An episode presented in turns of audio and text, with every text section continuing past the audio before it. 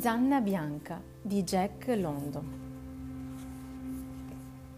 La lupa con il pelo rossiccio, insieme al suo branco, seguiva da giorni la slitta tirata dai cani. Era inverno.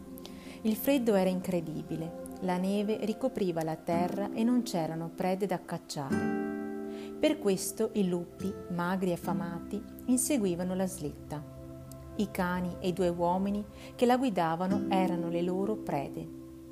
La lupa rossiccia era nata da un lupo e da una cagna in un villaggio indiano. Conosceva bene gli uomini e non li temeva. Quando i due viaggiatori si accampavano, si intrufolava tra i cani li convinceva a seguirla e li conduceva nel bosco, dove il suo branco li aspettava per sbranarli. Sera dopo sera i lupi divorarono tutti i cani e uno degli uomini.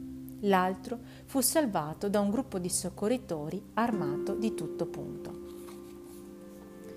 Il branco a quel punto fuggì a precipizio, poi i lupi si separarono. La lupa col pelo rossiccio e tre maschi si allontanarono dal branco. I tre maschi lottarono per la lupa fino a che il più vecchio, un capobranco grigio e con un occhio solo, riuscì a prevalere. Lui e la lupa diedero vita a una nuova cucciolata. Erano bei lupacchiotti, ma la fama, ma la fame e i pericoli li uccisero quasi tutti. Se ne salvò solo uno. La lupa restò con il cucciolo fin quando il maschio poté cacciare per loro. Poi, però, una lince lo uccise e la lupa dovette andare in cerca di cibo, lasciando da solo il suo piccolo. All'inizio Lupacchiotto non tentava nemmeno di lasciare la tana, poi però un giorno uscì all'aperto. Gli piaceva zampettare nell'erba ed era curioso di tutto quello che aveva intorno. Ma in una delle sue esplorazioni si allontanò troppo e fu catturato dagli uomini di una tribù indiana. Il lupetto guaì cercando l'aiuto della madre. Questa lo sentì e giunse piena di rabbia. Quando però uno degli indiani la chiamò per nome, Kice, la lupa si accucciò in segno di sottomissione. Era il suo antico padrone. Lei era nata proprio fra le tende di quella tribù. Al villaggio a Lupetto fu dato un nome, Zanna Bianca, e il castoro grigio, il suo padrone, gli insegnò l'obbedienza a furia di bastonate. I cuccioli di cane del villaggio sentivano che lui era più lupo che cane e lo aggredivano in continuazione. Per questo Zanna Bianca dovette imparare a lottare con astuzia e anche con crudeltà.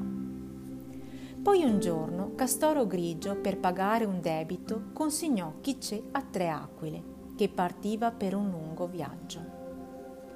Zanna Bianca, disperato, vide sua madre allontanarsi in una canoa sul fiume e cercò di seguirla, ma gli fu impossibile. Restò al villaggio con Castoro grigio e piano piano si rassegnò. Quando fu più grande, Castoro grigio lo attaccò con, a, con gli altri cuccioli alla slitta di Mitsha, suo figlio, e Zanna Bianca imparò a correre insieme ai cani.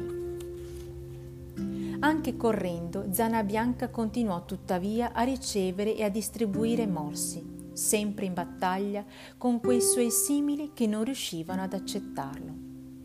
Mizà lo trattava bene e lo difendeva dalle prepotenze degli altri cuccioli.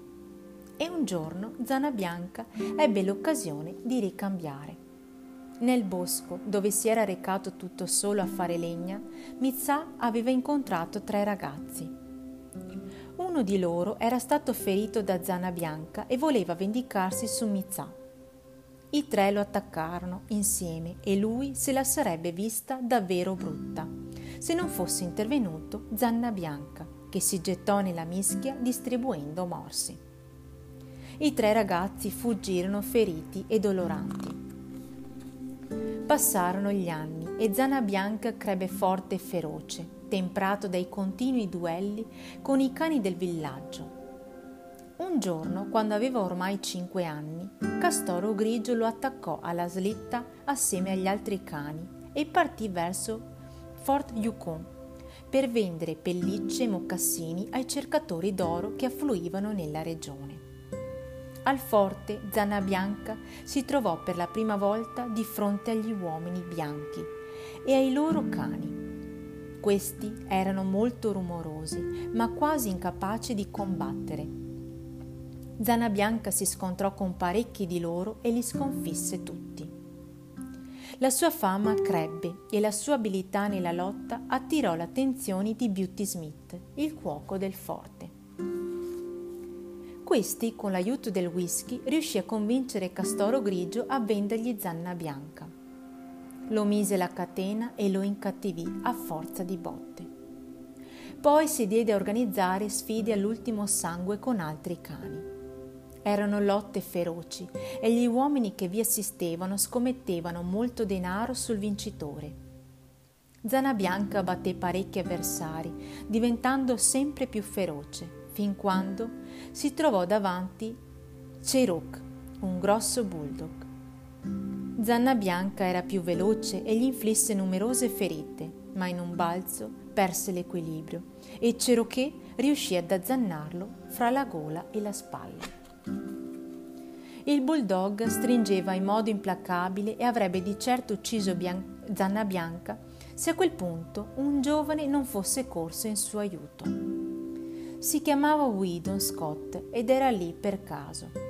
Quello spettacolo selvaggio l'aveva disgustato e d'impulso era intervenuto. Riuscì a far mollare la presa al bulldog e costrinse Beauty Smith a vendergli il povero Zanna Bianca, quasi morto per le ferite. Ci vollero molti giorni prima che il lupo si riprendesse del tutto e molti di più perché imparasse a fidarsi del nuovo padrone.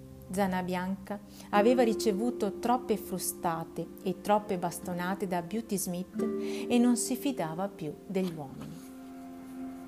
Whedon Scott tuttavia lo curò e lo trattò sempre con gentilezza, al punto che Zanna Bianca pur continuando a ringhiare, cominciò ad affezionarsi a quel nuovo padrone.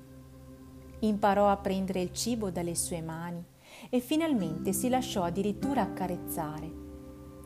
Quando l'intesa fra i due era ormai perfetta, però giunse per Whedon Scott il tempo di ripartire verso il sud, verso casa. Aveva già deciso di lasciare Zanna Bianca lì a nord, nella terra in cui era nato ma quando salì sul battello in partenza scoprì che il cane, non sopportando di essere abbandonato, lo aveva preceduto. Il giovane allora si arrese e lo portò con sé in California. Qui Zana Bianca riuscì ad adattarsi in fretta a una nuova vita e a nuove regole. Imparò che non si potevano toccare gli uomini e gli animali che vivevano nella tenuta degli Scott imparò a fare la guardia e perfino ad abbaiare come Colli, la cagna del giudice Scott, il padre del suo padrone. E una notte riuscì addirittura a salvare la vita al giudice. Un assassino si era introdotto nella sua casa per ucciderlo, ma il lupo lo assalì e lo mise fuori combattimento. L'uomo però aveva sparato a Zanna Bianca. Solo la forte fibra del lupo gli permise di non morire.